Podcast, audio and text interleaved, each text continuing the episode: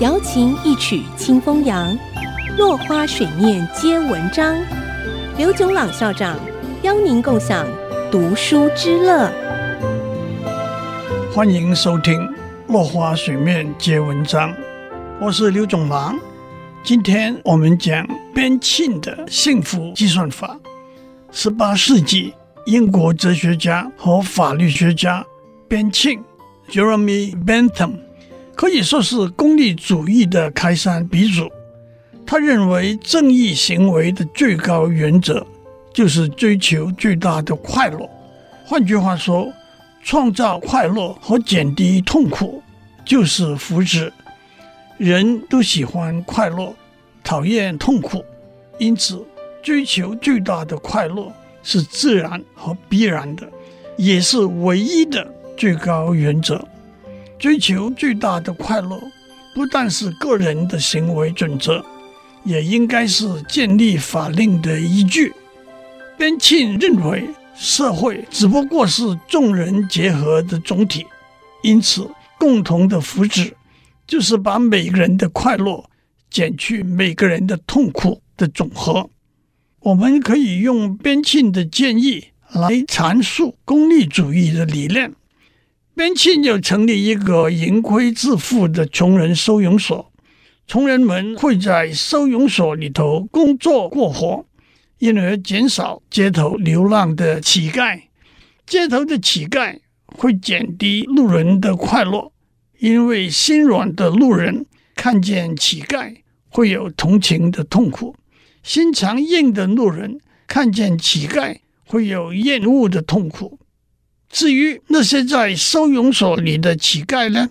边沁承认，有些乞丐会觉得住在收容所里头比较快乐，有些会觉得流浪在街头比较快乐。把公众的快乐和痛苦。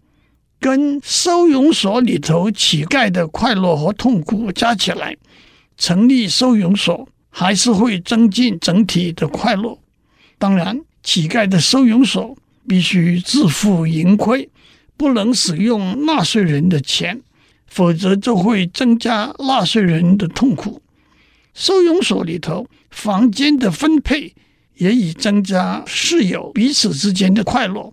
减少彼此之间的痛苦为原则，例如把废话特别多的人和听力有问题的人放在同一个房间里头，把宗教信仰相同的人放在同一个房间里头，把想请别人帮他洗内衣裤和愿意替别人洗内衣裤的人放在同一个房间里头等等。边沁更认为，一个行为带来的福祉。是可以量化的。他提出幸福计算法来计算一个行为带来的快乐。